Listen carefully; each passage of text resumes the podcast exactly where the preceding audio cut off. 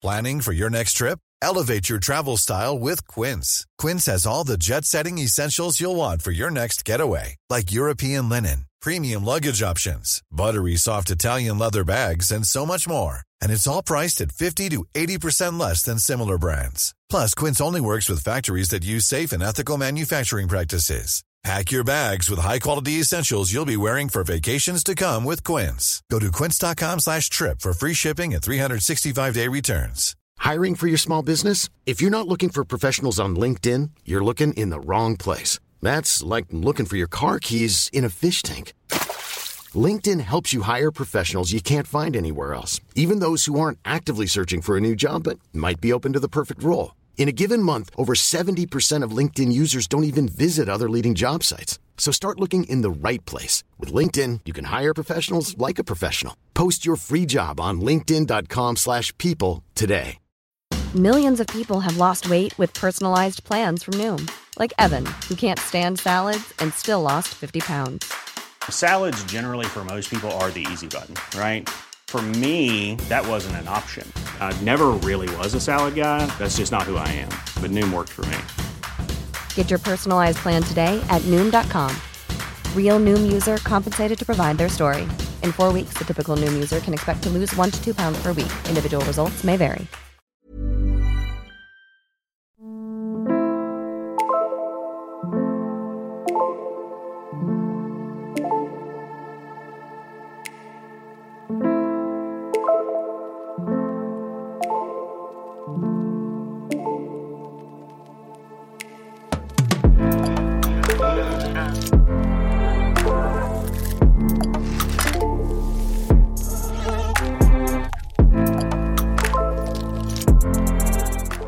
سلام.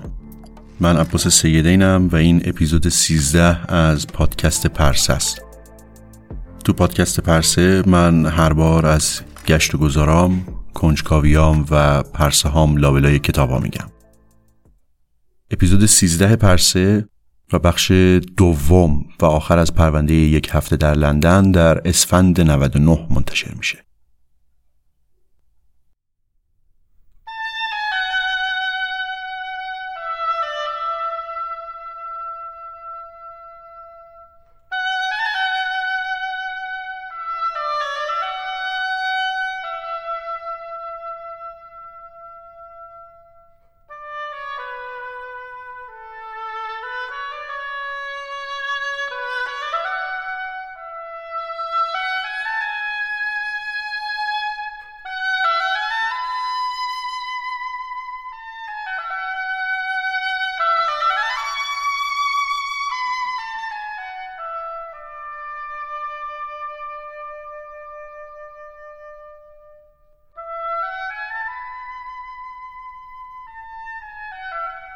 تو اپیزود قبل گفتم که تابستون سال 1854 درست وسط قرن 19 تو یکی از محله های خیلی شلوغ و پرتراکم لندن بیماری وبا شایع شد و طی یک مدت کوتاهی طی چند روز چند صد نفر از ساکنای یه محله و تقریبا فقط یک محله یعنی خیابون براد استریت تو محله سوهو جون خودشون از دست دادن.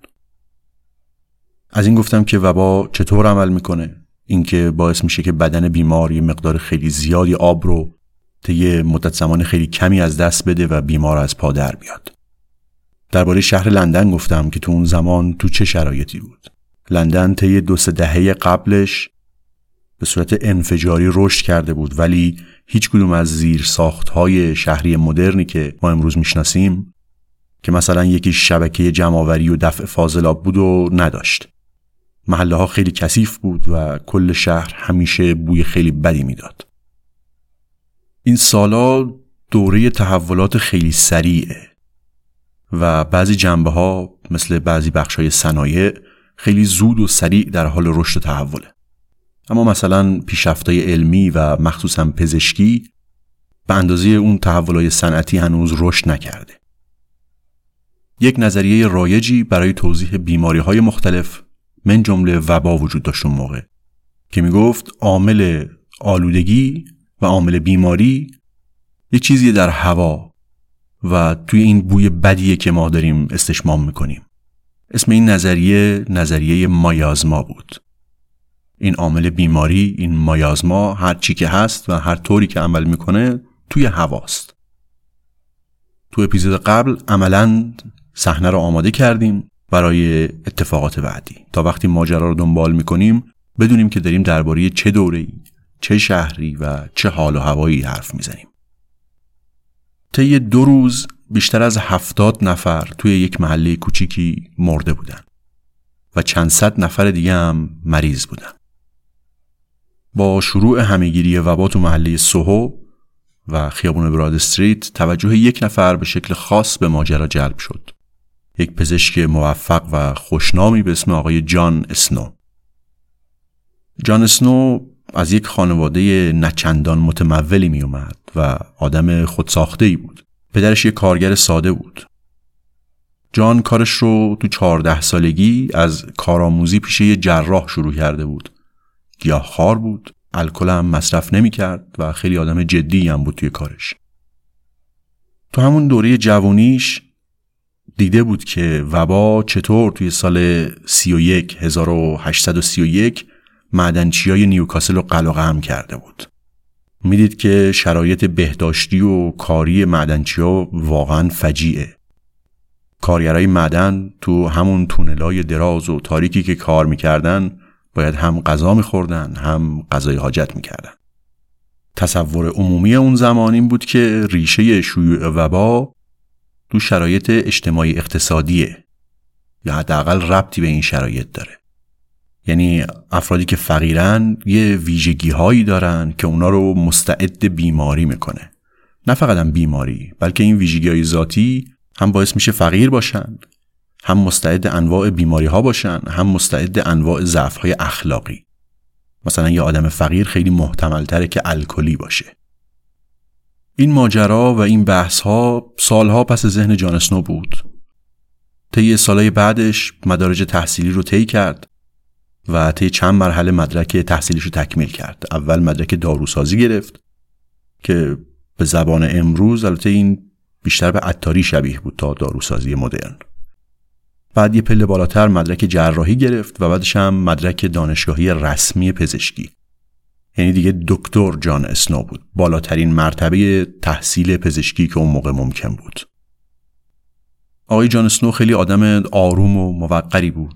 جدی بود. خیلی احساساتش نشون نمی‌داد. که البته توی حرفه پزشکی و کار تحقیقیش این ویژگی خوبم به کارش میومد یه کمی درباره پزشکی اون موقع بگیم. اون موقع هنوز از نظریه میکروبی بیماری ها یعنی جرم تئوری خبری نبود. اینکه یه ارگانیسم های خیلی کوچیک و عملا نادیدنی هستن که بیماری ایجاد می‌کنن. اصلا اینکه یک موجودات ریزی هستن که باعث بیماری میشن بیشتر شبیه خیال و فانتزی بود. و کم دکتری پیدا می‌شد که این حرفا رو جدی بگیره یا بتونه جدی بگیره. آقای جان اسنو تو همین دوره تحصیل مرتب تو مجله ها و نشریات پزشکی مثل لنست و همینطور مجله های عمومی مقاله می نوشت. مخصوصا درباره مسائل بهداشت عمومی. این نشریه لنست که یکی از قدیمی ترین ژورنال های پزشکیه اون موقع هنوز یه مجله علمی کوچیکی بود و به تدریج در طول زمان به جایگاه امروزش رسید که یکی از معتبرترین نشریه های علمی تو زمینه پزشکی باشه.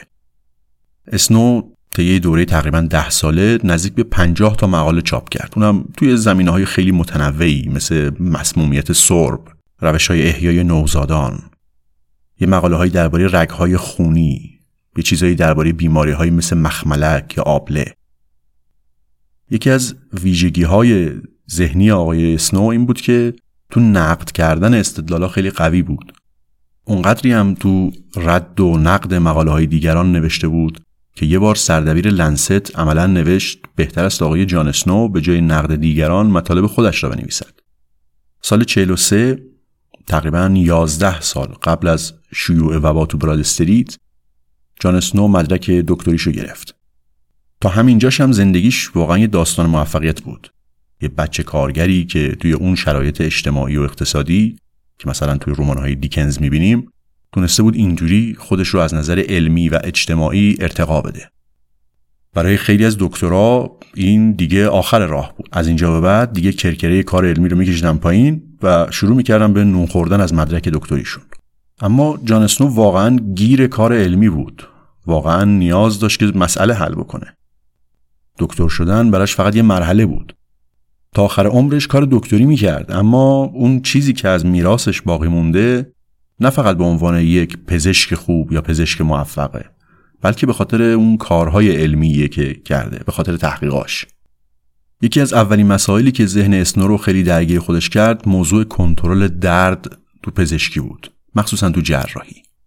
تا اون موقع مهمترین و بزرگترین ویژگی که یه جراح باید می داشت سرعت عمل بود. به جز تریاک یا یه قدری الکل هیچ وسیله‌ای برای کاهش درد وجود نداشت. و کوچکترین جراحی ها یا حتی کشیدن دندون رسما یه شکنجه تمام ایار بود. شکنجه هم برای بیمار و هم برای خود دکتر. یه جراحی که امروز ممکنه چندین ساعت طول بکشه اون موقع باید تو دو سه دقیقه انجام می‌شد. مثلا یه جراح خیلی معروفی اینجوری پوز می‌داد که تا شما برین یه قلوب آب بخورید بیاین من می‌تونم یه بازو رو قطع بکنم. این فرایند جراحی برای خود پزشکم خیلی سخت بود. دیدن اون درد برای خود دکترم سخت بود. تو گزارشهایی که بعضی از بیماران نوشتن به این موضوع هم اشاره می‌کنن. مثلا یه زنی که تحت عمل جراحی پستان قرار گرفته بود تو خاطرات شرح میده که چه درد کشنده ای رو واقعا تحمل کرده طی جراحی. و بعد لابلای نوشتهاش به اینم اشاره می‌کنه که تو همون حالی که از شک درد زبونم بند اومده بود چشمم افتاد به دکتر. دیدم اونم رنگش پریده سفید شده خون پاشیده به صورتش و چهرش واقعا مثل یه آدم مرده است سال 1846 برای اولین بار توی آمریکا یه دندون پزشکی به اسم ویلیام مورتون به صورت موفق از اتر به عنوان داروی بیهوشی استفاده کرد. این یه انقلاب واقعا بزرگ بود. خبرش خیلی زود به انگلیس هم رسید و یکی از کسایی که خیلی سریع جذب این موضوع شد جان اسنو بود. قدری که گذشت متوجه شدن که این اتر برای بیهوشی خیلی هم قابل اتکا نیست. بعضی وقتا بیمار اصلا بیهوش نمیشه. گاهی وسط عمل یهو بیدار میشه. بعضی وقتا هم کلا دیگه بیدار نمیشه و میمیره زیر جراحی. اسنو خیلی سریع پیش خودش این فرضیه رو مطرح کرد که این یک دست نبودن نتیجه احتمالا به دوز ماده باید ربط داشته باشه از اطلاعاتی که از پیشرفت فیزیک توی اون دوران داشت می‌دونست که تراکم و فشار گاز با دما خیلی سریع تغییر می‌کنه. طی مدت کوتاهی با آزمایشهایی که روی حیوونا و همینطور روی خودش انجام داد یه جدولی برای محاسبه قدرت بخار اتر تنظیم کرد و بعدش هم یه دستگاهی ساخت که یک ظرف حاوی گاز توی مخزن آب قرار می گرفت و دکتر فقط کافی بود که دمای آب رو کنترل بکنه تا به صورت یه دست روی مقدار بخار اتری که به بیمار میده کنترل داشته باشه. البته بعد از این مدتی کلروفرم اومد و جای اتر رو گرفت اما باز اون ابداع جان اسنو همچنان یک بخش ضروری و کلیدی بود برای استفاده از کلروفرم اینا باعث شد که جان اسنو خیلی سریع به عنوان یک متخصص بیهوشی مشهور بشه و تو حلقه پزشکا و دانشمندای برجسته زمان خودش جا بیفته.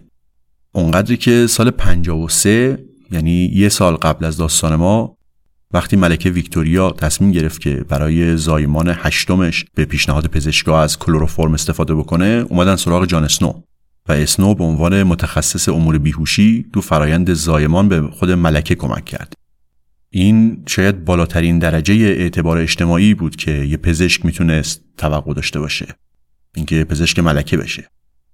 برای اینکه روحیه و حال و هوای شخصیت جان اسنو رو بشناسیم اینو بگم که این آقای اسنو از تجربه هاش توی استفاده از اتر و کلروفرم برای خودش گزارش مینوشت تا بعدتر اینا رو بررسی بکنه.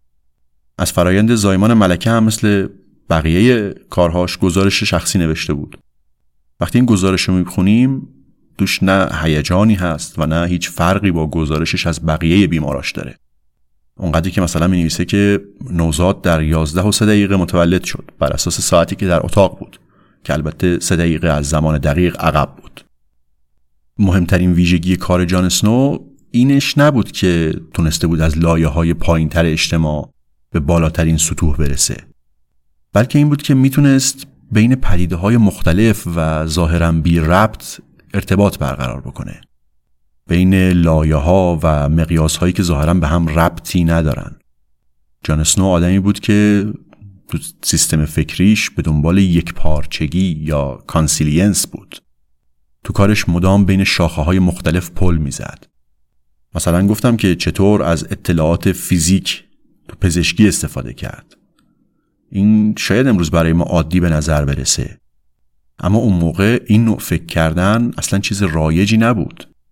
اسنو از ویژگی های مولکولی گاز مثلا بخارات کلروفرم یا اتر یک پلی زد به رابطش با سلولای ریه و رگهای خونی و تأثیرات فیزیولوژیکی اون گاز روی بدن.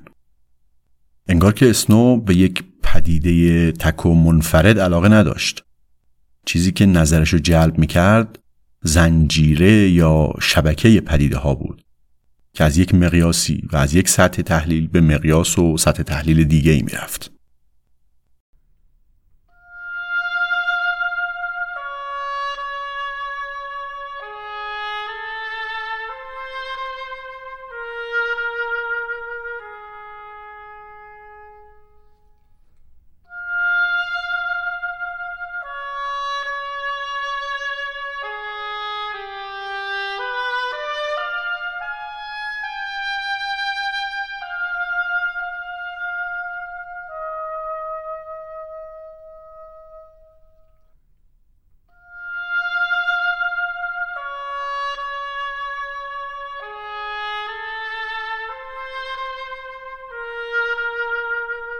برگردیم به وبا. تا قبل از اون همهگیری وبا تو سال 54 که موضوع داستان ماست بزرگترین همهگیری سال 48 49 اتفاق افتاده بود و برای همه من جمله جان اسنو موضوع وبا یکی از معماهای مهم روز بود. دو تا گروه یا نظر مختلف هم درباره وبا وجود داشت. کسایی که می‌گفتن وبا نفر به نفر منتقل میشه مثل سرماخوردگی و یه گروهی که می‌گفتن یک آلودگی به اسم مایازما تو هوا منشأ بیماریه. از بین این دوتا نظر هم نظریه قالب همون نظریه مایازمایی بود. از مسئولین دولتی اون روز هم مهمتریناشون طرفدار این نظریه بودن. حتی اون اقلیتی هم که می‌گفتن وبا به صورت نفر به نفر منتقل میشه باز اونا هم ذهنشون سراغ آب آلوده نرفته بود. وقتی اسنو داشت یک گزارشی رو درباره آخرین مورد همهگیری وبا می‌خوند متوجه نکته های جالبی شد. اون از قبل می‌دونست که وبا به اروپا رسیده اما هنوز به انگلستان پاش باز نشده. تا اینکه یکی از خدمه یک کشتی آلمانی که از هامبورگ اومده بود توی یه مسافرخونه نزدیک بندر مریض شد و مرد. یه مدتی بعدش نفر بعدی که دقیقا توی همون اتاق ساکن بود تو مسافرخونه اونم مریض شد و مرد. بعد یه هفته وبا توی اون محله شایع شد. و بعد به تدریج به یه اپیدمی تبدیل شد که پنجاه هزار نفر را از بین برد. از همین اول جانستون متوجه شد که این روند اتفاقات درست با اون مدل مایازمایی جور در نمیاد. دو مورد وبا توی یک اتاق در طی یکی دو هفته شاید با اون مدل مایازما سازگار باشه. یعنی شاید هوای خود اتاق آلوده باشه. اما خب اون مایازما یا بخار گاز مسموم اون یا از کجا وارد اون اتاق شده بود؟ اونم درست همون روزی که یه ملوانی توش ساکن شده بود که از هامبورگ می اومد هامبورگ اون موقع شدیدا درگیر وبا بود.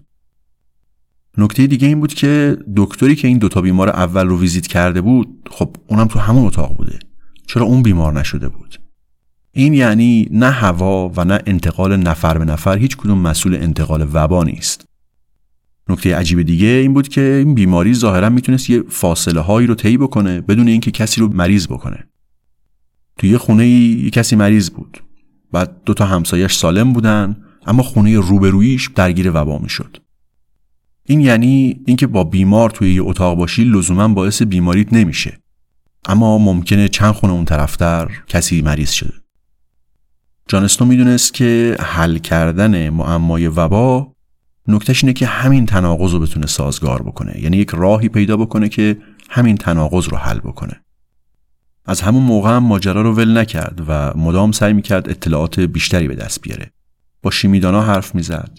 از مسئولین شهری اطلاعات و آمار می گرفت و کم کم داشت از نتیجه تحقیقاش مطمئن می شد اونقدری که یه مقاله‌ای دربارش منتشر بکنه. نظریه که جان اسنو مطرح می کردیم بود. گفتش که وبا وقتی ایجاد میشه که فرد یک عامل بیماریزا رو که ما هنوز نمی‌دونیم چیه یا از طریق تماس مستقیم با فضولات فرد بیمار وارد بدنش بکنه یا اینکه اون عامل بیماریزا با نوشیدن آب آلوده منتقل میشه. آبی که به مایعات دفع شده بدنی بیمار دیگه ای آلوده است. و این گزینه دوم گزینه محتمل تره نتیجه این نظریه این بود که شرایط بهداشتی مهمترین رکن مبارزه با بیماریه. اما خب هوای بدبو هیچ ربطی به انتقال وبا نداره.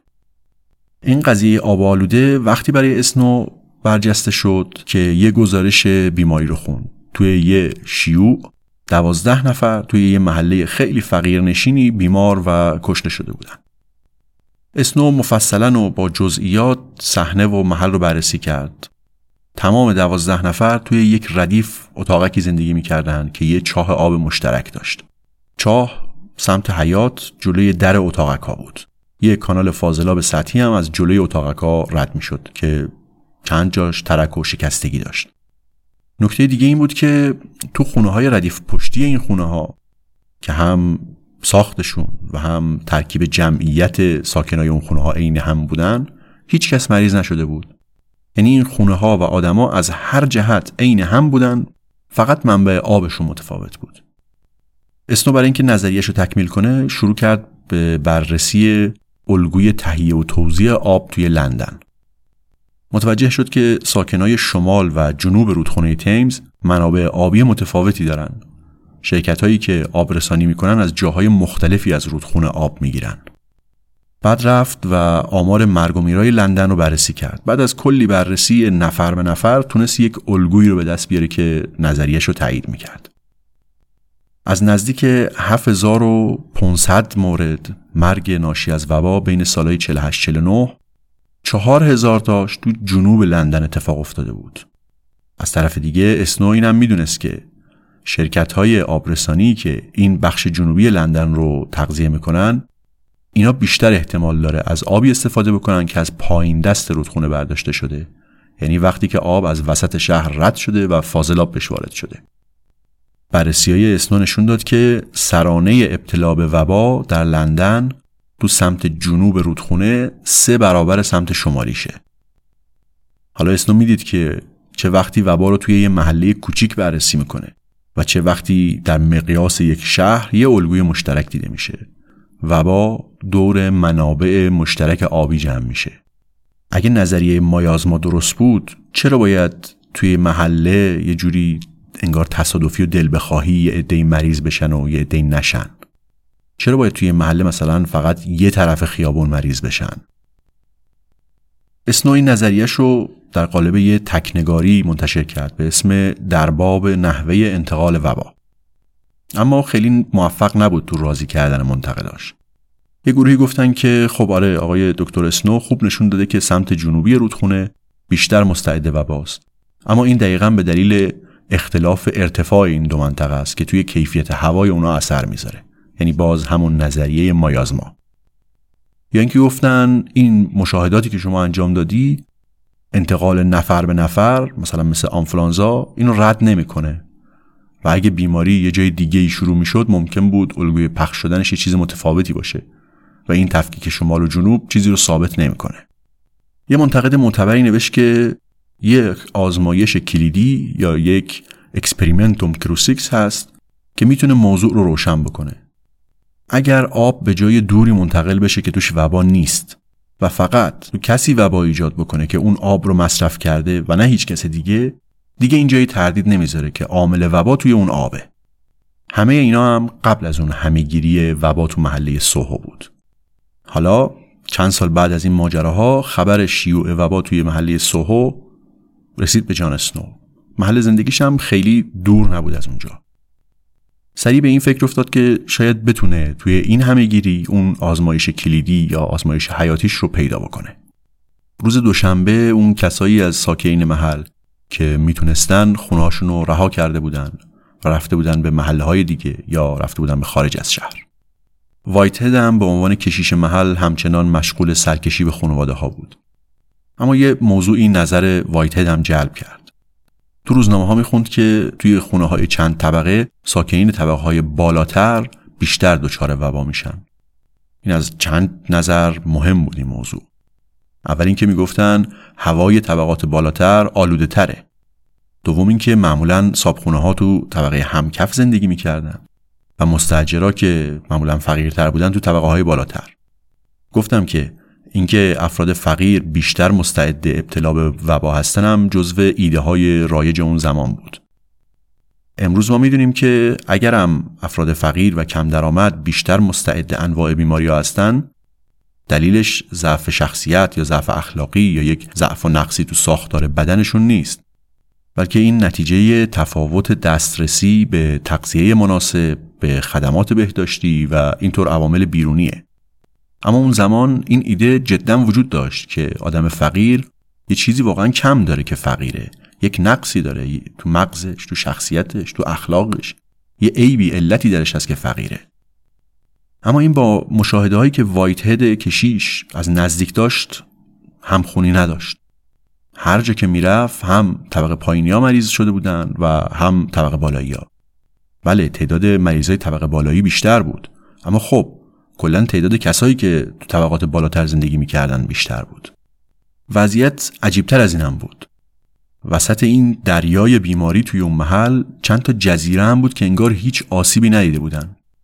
مثلا هیچ کدوم از اون 80 تا کارگری که توی کارگاه آبجوسازی درست تو همون خیابون براد استریت کار می‌کردن مریض نشده بود. با اینکه شرایط نظافت و بهداشت اونجا هیچ فرقی با بقیه اون محل شلوغ و کثیف نداشت. اون تکنگاری که جان اسنو درباره انتقال وبا نوشته بود هیچ تغییر جدی رو توی نگاه عمومی ایجاد نکرد. شاید تنها اثری که گذاشت این بود که تو گزارش و آماری که از مرگ و میر افراد جمعآوری منتشر می‌شد علاوه بر سن و جنسیت و علت مرگ و همینطور ارتفاع محل زندگی که اینم برای نظریه مایازما ضروری بود شروع کردن به جمعآوری اینکه فرد فوت شده آب خونش رو از کجا تعمین می‌کرده؟ کدوم شرکت یا کدوم چاه؟ دو تا مسئله دیگه هم اینجا مطرحه.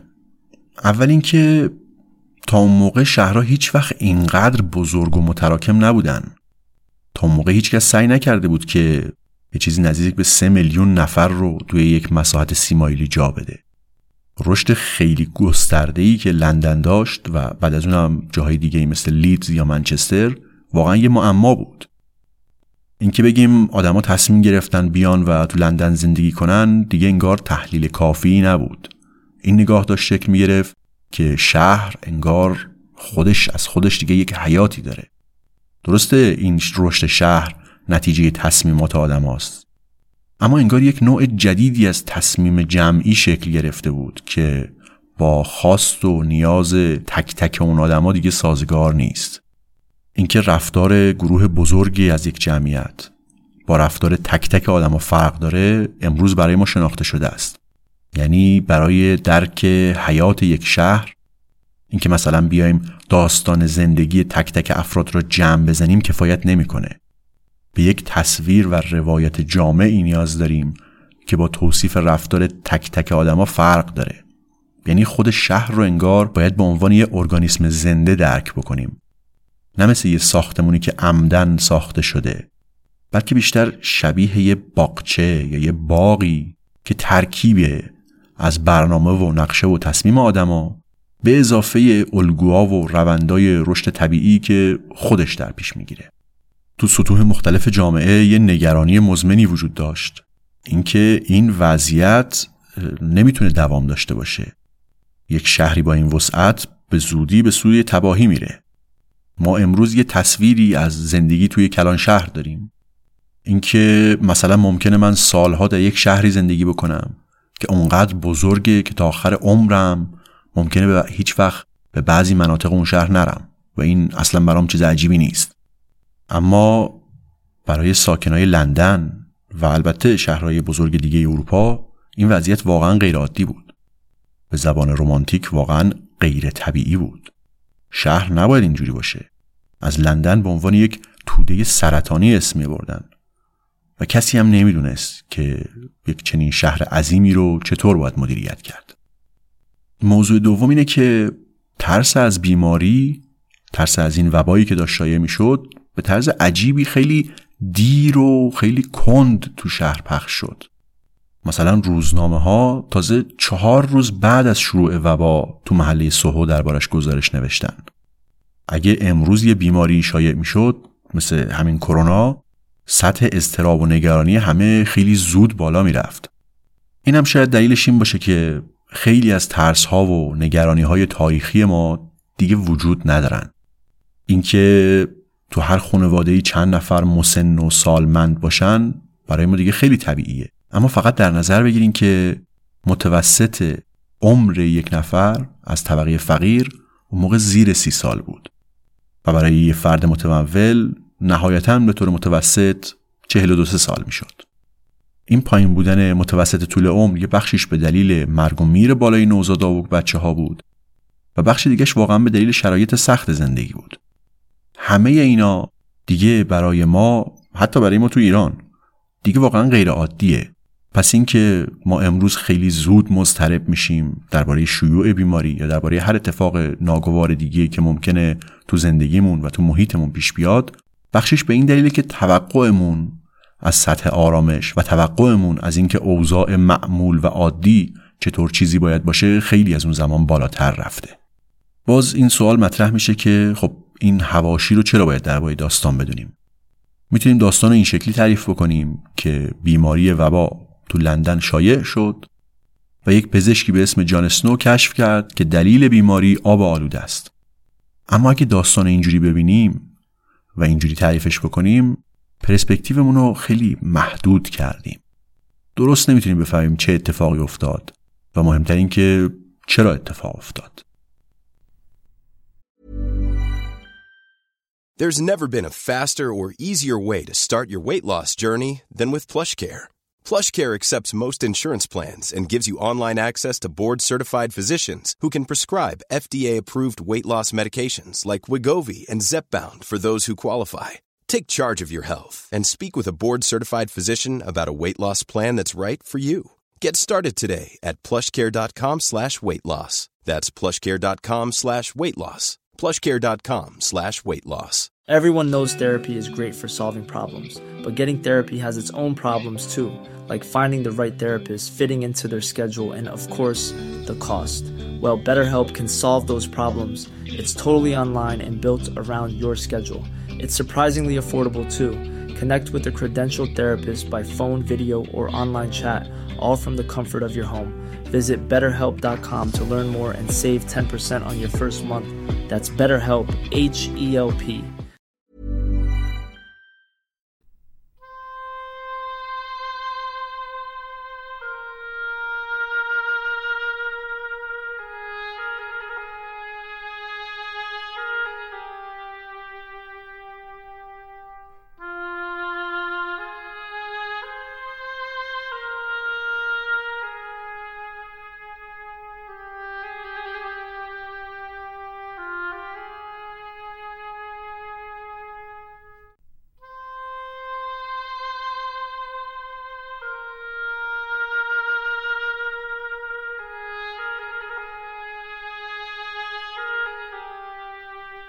همونطور که گفتم جان سنو تو تحقیقاش برای کشف منشأ و روش انتقال وبا سعی کرده بود که سیستم آبرسانی لندن رو بفهمه و یک طرحی از اون به دست بیاره.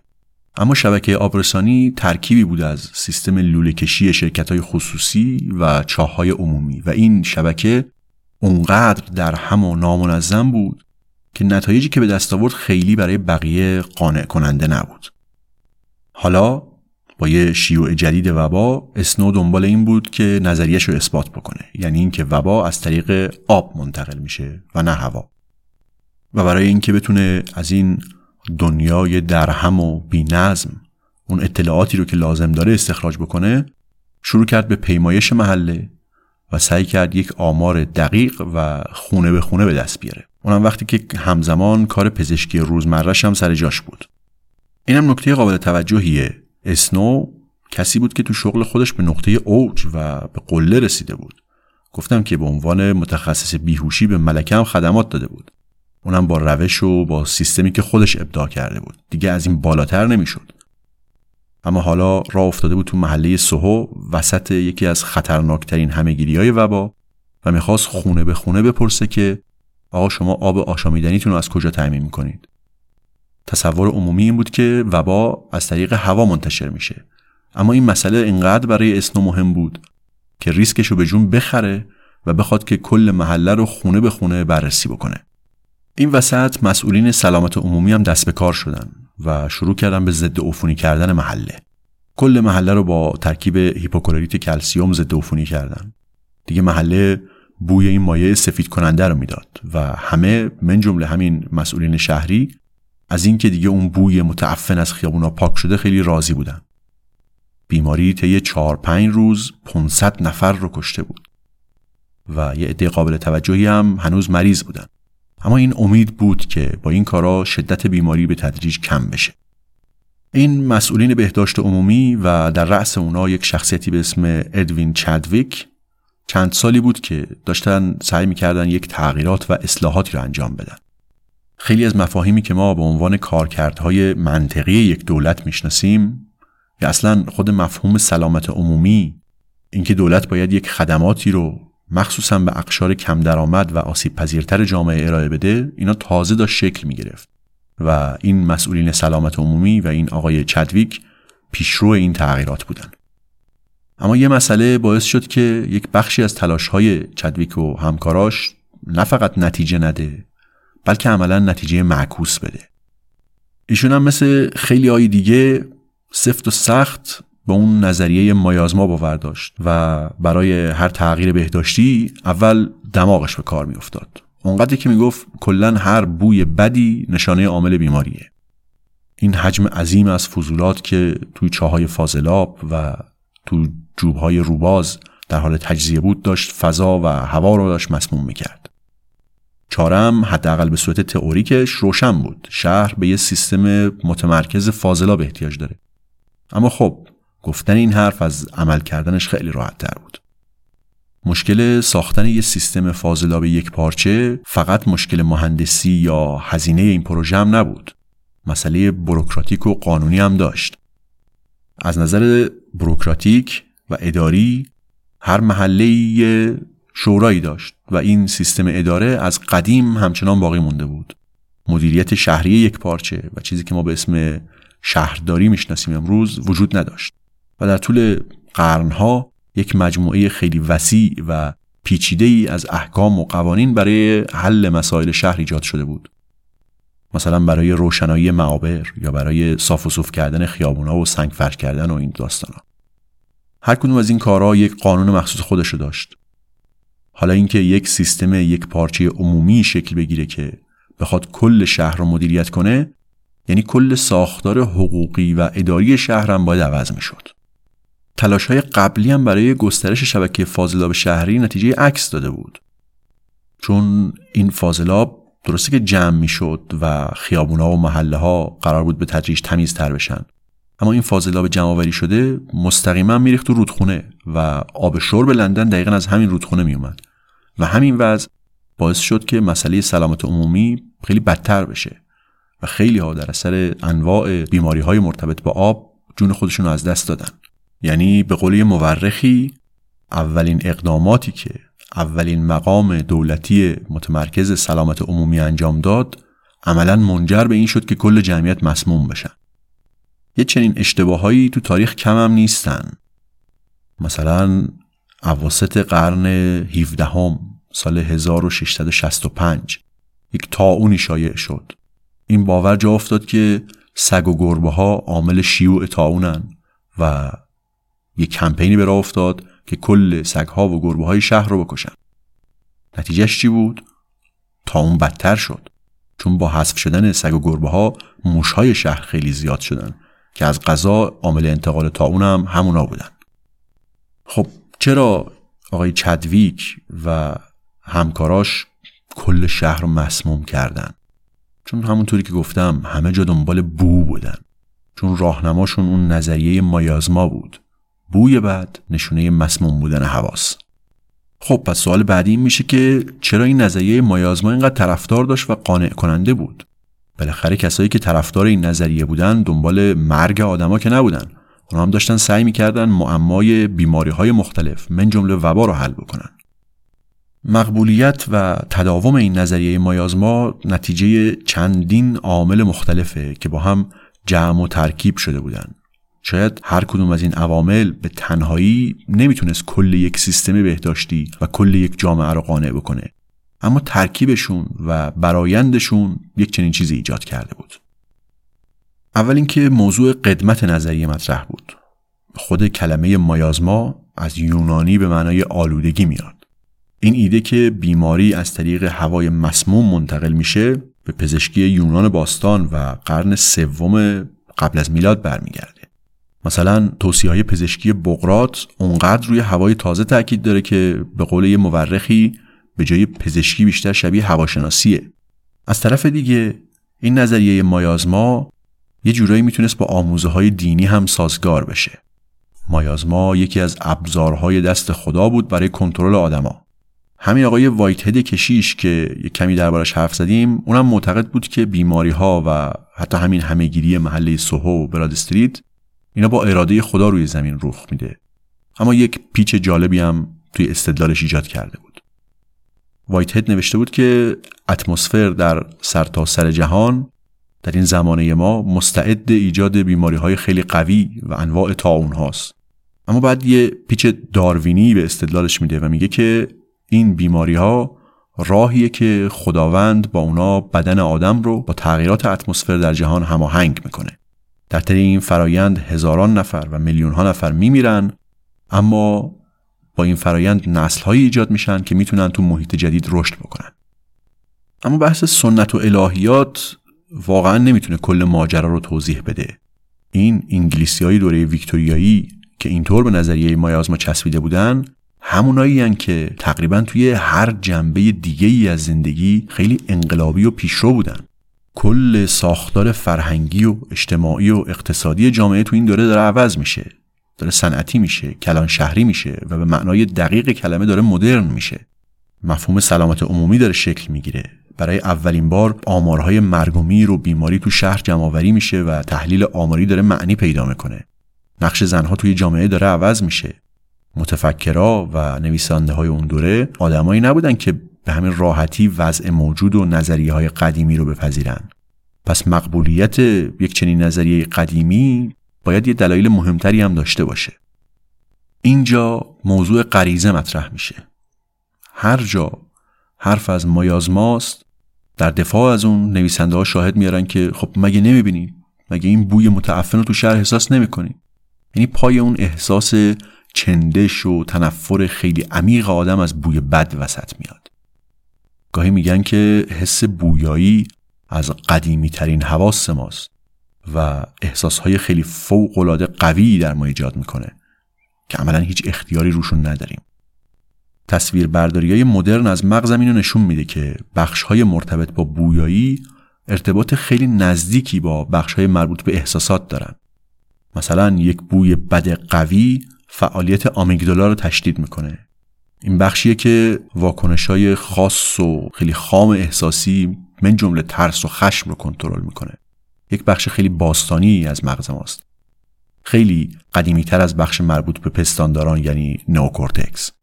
ظاهرا مغز انسان یه سیستم هشداری رو تکامل داده که با اون بوهای خاص یا یک گروهی از بوها یک واکنش ناخودآگاه انزجایی رو ایجاد می‌کنن. طوری که مثل یه آژیر خطر عمل می‌کنه و مهم نیست مغز اون لحظه داره چی کار می‌کنه.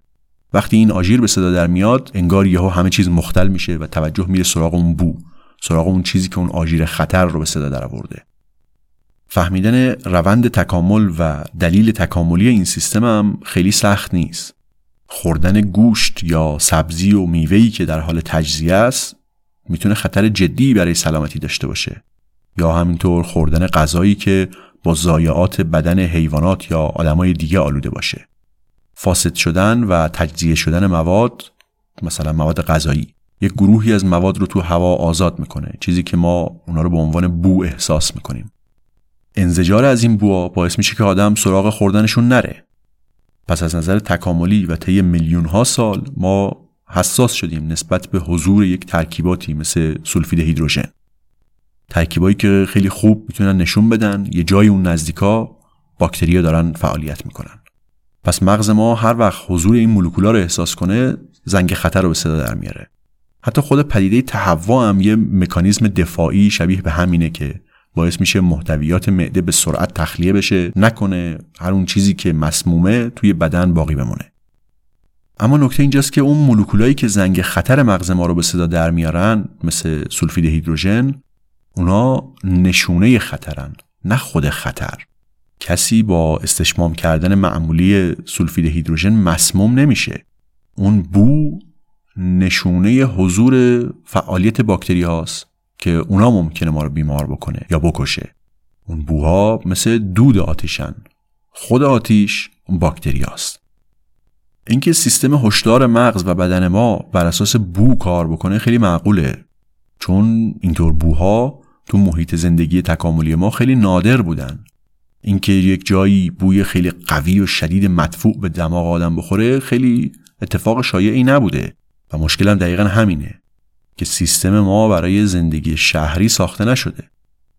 تکامل ما مال وقتی که تو دشت و بیابون و پهناور زندگی می‌کردیم.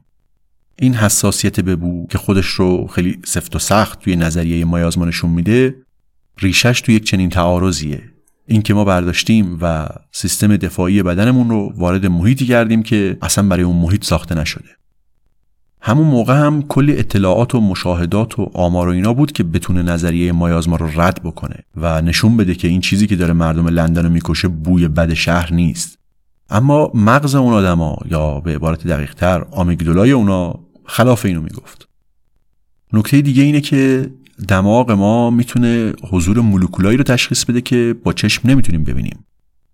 مثلا باکتری هایی که توی گوشت در حال فاسد شدن دارن زندگی می‌کنن یک مولکولی به اسم کاداورین آزاد می‌کنن. فقط یه تعداد خیلی کمی از این مولکول کافیه که اون زنگ خطر مغز ما صداش در بیاد. در حالی که ممکنه چشممون اصلا نتونه فساد رو توی اون گوشت تو مراحل اولیش تشخیص بده. پس مغز ما یک سیستم هشدار قوی داره در برابر بوی بد. و از طرف دیگه با چشمم هیچ کدوم از این عوامل بیماری رو نمی‌تونیم ببینیم. پس برای توضیح بیماری لازم نبود که یک نظریه و یک زنجیره استدلال قوی بسازن. فقط کافی بود که بگن مگه بو رو احساس نمی‌کنی. این وسط تعصبای اجتماعی هم یه عامل دیگه است که باز قضیه رو پیچیده تر می‌کنه. می‌تونیم ببینیم که چطور این عوامل دست به دست هم میدن و هر کدوم اون یکی رو تقویت و تشدید می‌کنن. برگردیم به دکتر داستانمون. آقای جان سنو اطلاعات آمار مرگومیر رو از دفاتر دولتی گرفت و رفت توی محله سوهو. از پمپ چاه براد استریت یه لیوان آب برداشت. آب شفاف و زلال بود. ریخت تو بطری که بعدا روش آزمایش انجام بده. همونجا می‌تونست با یک نگاهی به خیابون براد استریت ببینه که نصف این مرگ و میرایی که تو آمار ثبت شده دقیقا تو همین خیابونه. و بقیه هم جاهایی که فقط چند قدم با براد استریت فاصله دارن. با بررسی این آمار و مقایسه آدرس ها متوجه شد که توزیع مرگ و میرها توی خیابونهای دیگه نزدیک به براد استریت به اندازه خود اون خیابون یه دست و یه نواخ نیست. در حالی که تقریبا توی تک تک خونه های براد استریت یه کسی مرده بود. این یعنی جانسنو می‌تونست نشون بده که موارد بیماری به صورت خوشه‌ای نزدیک چاه براد استریت جمع شدن. اما اینم بود که صرف این استدلال نمی‌تونست انتقال آبی وبا رو ثابت بکنه. این تجمع بیماری توی یک نقطه شاید فقط یه تیکه هوای مسموم بوده که توی این خیابون گیر کرده.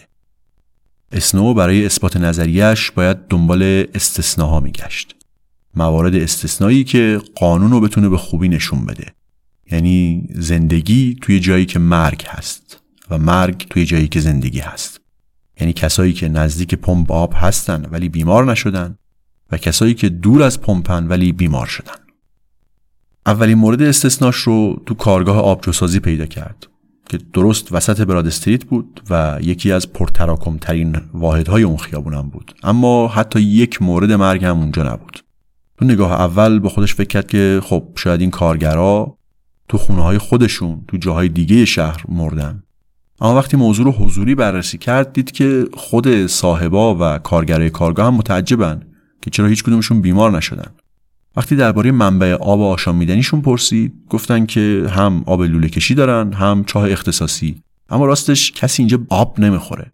کارگرا سهمیه روزانه آبجو دارن و معمولا همون هم برای رفع تشنگیشون کافیه. از صاحبای کارگاه آبجو سازی هم اینو شنید که اون دوتا برادری که کارخونه اون طرف خیابونو دارن همونایی که قطعات اسلحه می‌سازن اونا هم مادرشون مرده اخیرا اونم از وبا. اینم توجه جانسنو رو جلب کرد. می‌خواست ببینه که آیا ممکنه که مادر اون دوتا برادر با اینکه تو براد استریت و محله سوهو زندگی نمی‌کرده به یک نحوی از آب اینجا خورده باشه. اگه اینجوری بود دقیقا اون شرایط آزمایش حیاتی یا experimentum crucis ی که لازم داشت رو پیدا کرده بود. اینجا اون خلق آرام و دکترانه‌ش که احساساتش رو بروز نمی‌داد به کمکش اومد. وقتی با اون دوتا برادر حرف می‌زد تونست بدون اون که متوجه بشن موضوع آب و مرگ مادرشون به هم ربطی داره قضیه رو پیگیری بکنه. بله حدسش درست بود. پسرها طبق عادت همیشگی یه مقداری از آب چاه برادستریس رو که زلالترین و شیرینترین آب چاهای اون محل بود برای مادرشون برده بودن.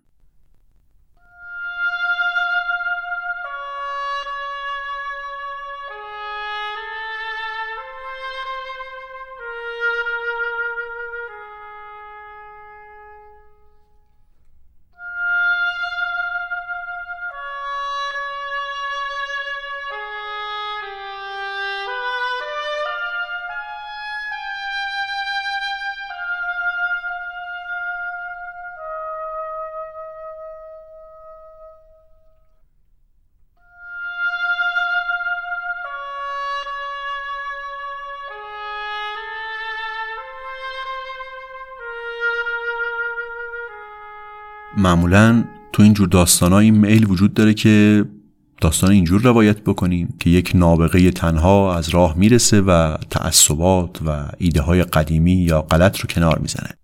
گفتم که مقبولیت نظریه مایازما ترکیب چند تا عامل مختلف و مستقل از هم بود.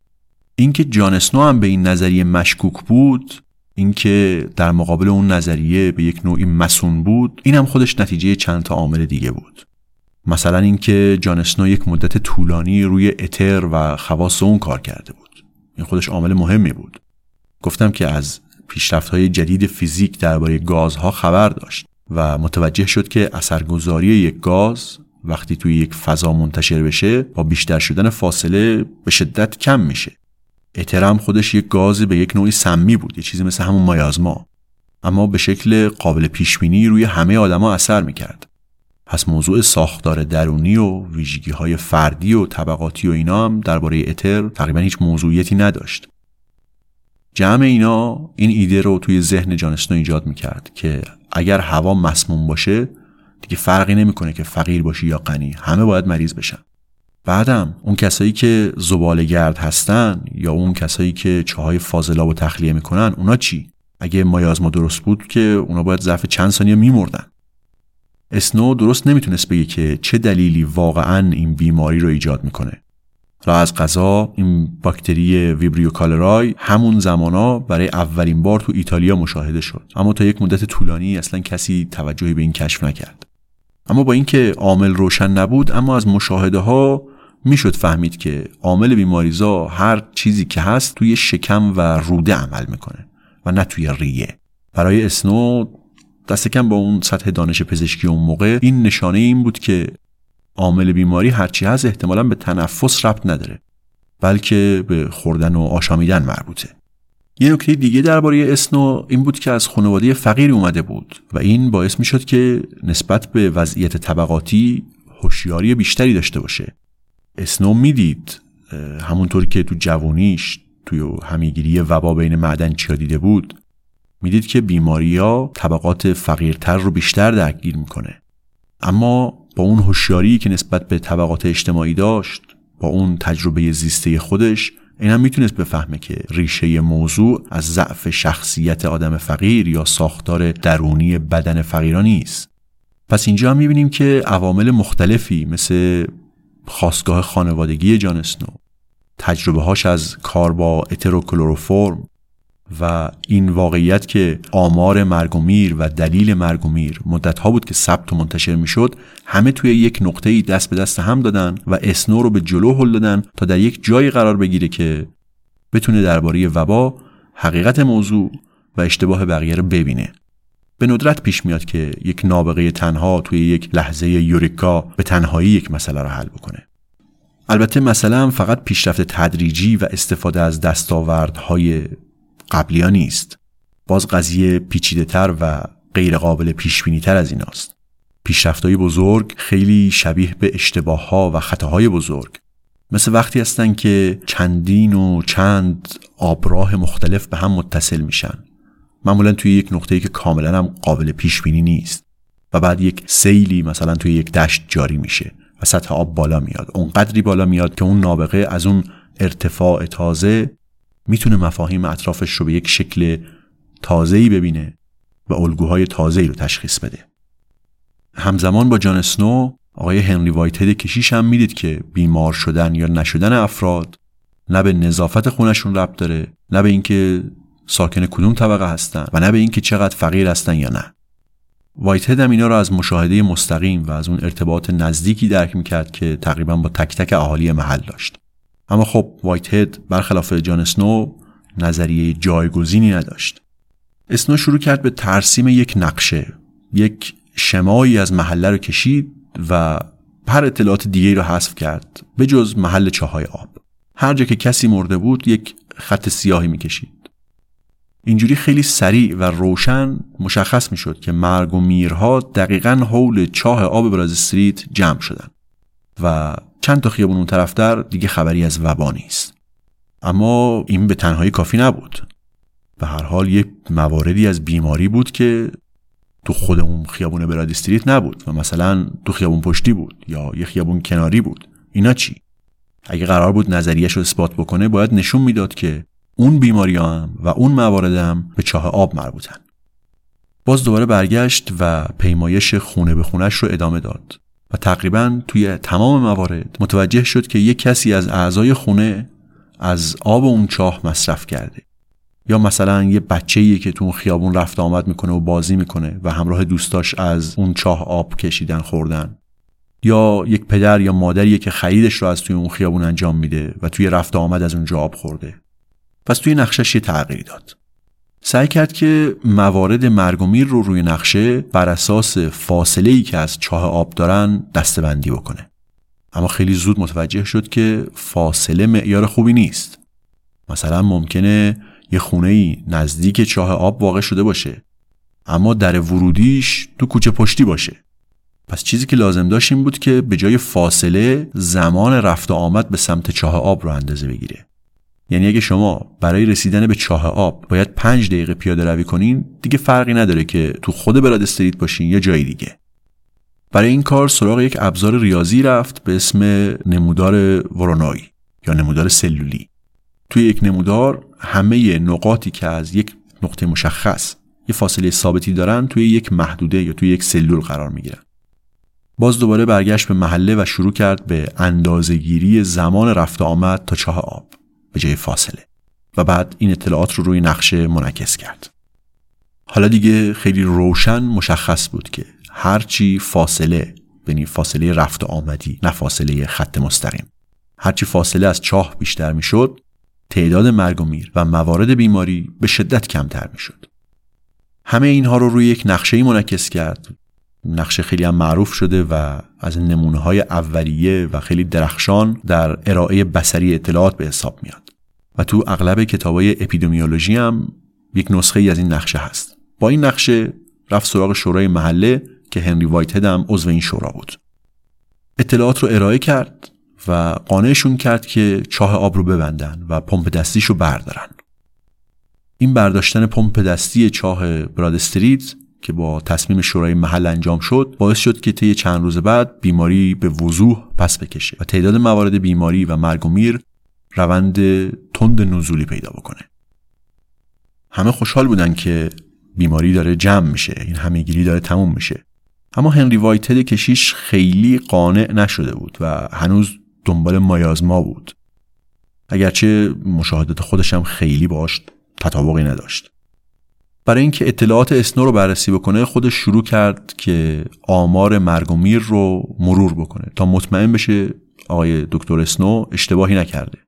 ضمن اینکه این سوالم مطرح بود و خود جان اسنو هم اینو می‌دونست و دنبال جوابش بود که اگر موضوع به چاه آب مربوطه پس باید بتونیم منشأ آلودگی آب چاه رو پیدا بکنیم. دو بررسی آمار و اطلاعات محل وایت هد دنبال اولین مورد وبا بود.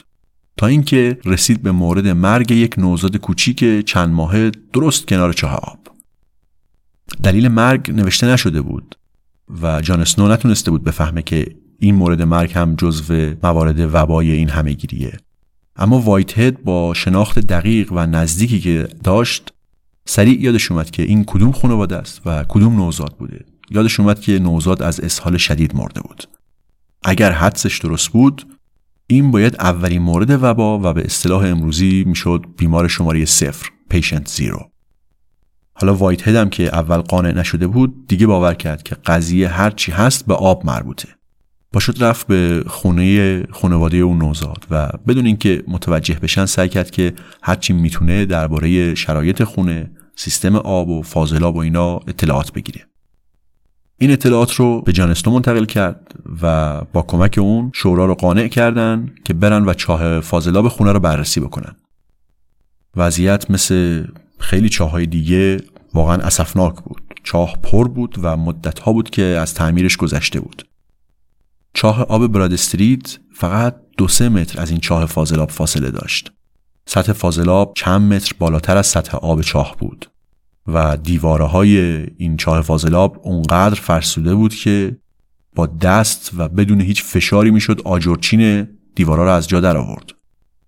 حالا دیگه برای وایت هد و برای اسنو هم روشن شد که با بیمار شدن نوزاد خانواده لوئیس چاه فاضلاب اون خونه آلودگی خودش رو به چاه آب منتقل کرده و با آلوده شدن آب چاه همه گیری شروع شده بود. با این اطلاعات دیگه چرخه بیماری و حرف و نظر جان اسنو اثبات می‌شد. امروز تو خیابون براد استریت کنار جایی که قبلا پمپ دستی آب بود یک پلاکی نصب شده و خود پمپ دستی هم توی یه موزه نگهداری میشه. کار جان اسنو و اون نقشه‌ای که از محله کشید و نمودارهایی که ترسیم کرد خیلی چیزا رو عوض کرد.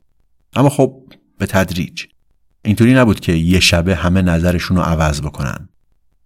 اما دقت علمی جان سنو که همه جوانه و همه نقدهای احتمالی رو در نظر گرفت و تلاش کرد تا همه رو جواب بده به تدریج کار خودشو کرد. بعد از مدتی ساخت شبکه فاضلاب به صورت جدیتری به راه افتاد. این باعث شد مفهوم مدیریت یک پارچه شهری هم توسعه پیدا بکنه. این ایده بیشتر و بهتر جا بیفته که یک کارها و یک تصمیمهایی هست که باید به صورت متمرکز و مرکزی گرفته بشه و این مسئولیت دولته. چون هیچ نهاد دیگه‌ای توان انجام این کار رو نداره. از طرف دیگه جستجو برای پیدا کردن عامل بیماری هم توی آب شدت گرفت. حالا حداقل می‌دونستن که کجا باید دنبال عامل بیماری وبا بگردن. مفاهیم جدیدی توی همه گیرشناسی یا اپیدمیولوژی جا افتاد. همینطور زمینه ارائه بسری اطلاعات. گاهی وقت جان اسنو رو به عنوان پدر همگیرشناسی مدرن معرفی می‌کنن. نتیجه کار اون و البته نه فقط جان اسنو. این فکر بود که اینکه ما فقط به دنبال راه درمان یک بیماری باشیم کافی نیست و می‌تونیم با استفاده از اطلاعات دیگه اطلاعاتی که لزوما پزشکی نیستن مثل آمار دنبال یک راهی باشیم که اصلا جلوی بیمار شدن آدم ها رو بگیریم.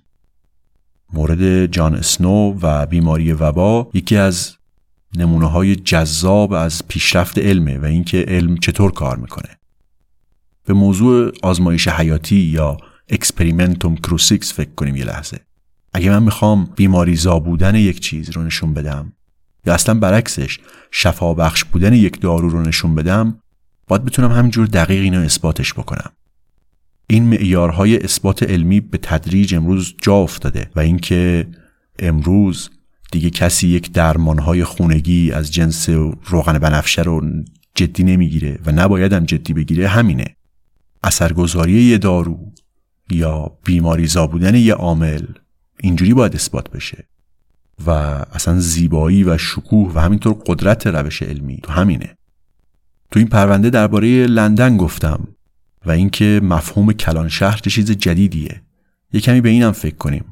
اون موقعی که جان اسنو و هنری وایت هد توی لندن بودن تقریبا ده درصد جمعیت جهان تو شهرها زندگی می‌کرد. امروز و کمتر از 200 سال بعد از اون ماجرا شهرنشینی اکثریت مطلقه. هیچ تحول دیگه ای توی این مدت از جنگ های جهانی تا گسترش الکتریسیته و بعد اینترنت هیچ کدوم اینقدر عمیق و گسترده زندگی گونه انسان رو روی این سیاره متحول نکرده. اگه برگردیم و به یکی از اهالی لندن اون موقع بگیم که یه روزی قرار نه دو سه میلیون بلکه 20 میلیون نفر توی یک شهر زندگی بکنن و حتی بیشتر از 20 میلیون حتما وحشت می‌کنه. لندن قرن 19 یک حیولای بیریختی با رشد سرطانی بود و محکوم بود به اینکه دیر یا زود فرو بپاشه. اما این فروپاشی اتفاق نیفتاد ماجرای همهگیری وبا تو براد استریت یکی از اتفاقاتی بود که منجر شد به جنبش بهداشت عمومی یا sanitary movement در نتیجه این روند شبکه فاضلاب لندن تأسیس و تکمیل شد که پروژه فوق‌العاده عظیمی بود. یک چنین پروژه هایی راه رو باز کرد برای گسترش هرچی بیشتر شهرنشینی و توسعه کلان شهرها. و در ادامش هم شهرنشینی مدرن راه رو باز کرد برای گسترش هرچی بیشتر علم و تکنولوژی. به همه این اسباب و ابزارهای جراحی و بهداشتی و اینها فکر کنیم و همینطور به برنامه ها و تکنولوژی های سلامت عمومی آموزش، تحقیق، تحصیل همه اینها مجموعا شرایطی رو در اختیار ما گذاشته تا طول عمر و کیفیت زندگی و سطح رفاهی رو تجربه کنیم که تا همین 150 یا 200 سال پیش اصلا قابل تصور نبود. این حرف البته به معنای انکار مشکلات نیست اما حالا هم مثل همون زمان جان اسنو و مثل همه طول تاریخمون داریم کورمال کورمال مشکلات رو حل می‌کنیم و با هر قدم یه قدری به کیفیت زندگیمون اضافه می‌کنیم.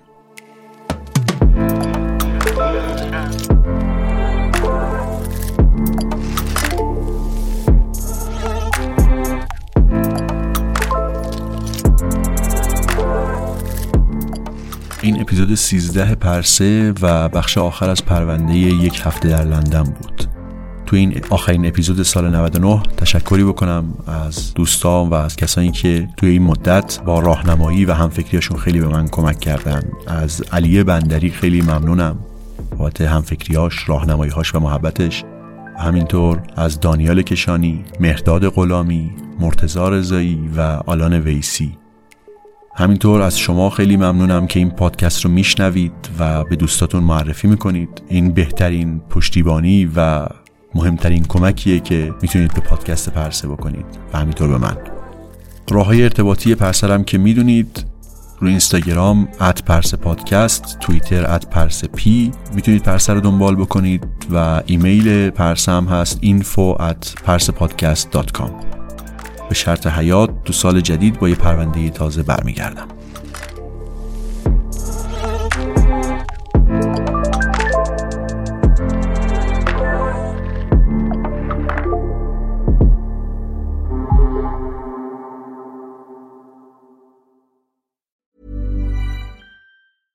Hey, it's Paige DeSorbo from Giggly Squad. High quality fashion without the price tag. Say hello to Quince. I'm snagging high-end essentials like cozy cashmere sweaters, sleek leather jackets, fine jewelry, and so much more. With Quince being 50 to 80% less than similar brands. And they partner with factories that prioritize safe, ethical, and responsible manufacturing. I love that. Luxury quality within reach. Go to quince.com slash style to get free shipping and 365-day returns on your next order. quince.com slash style.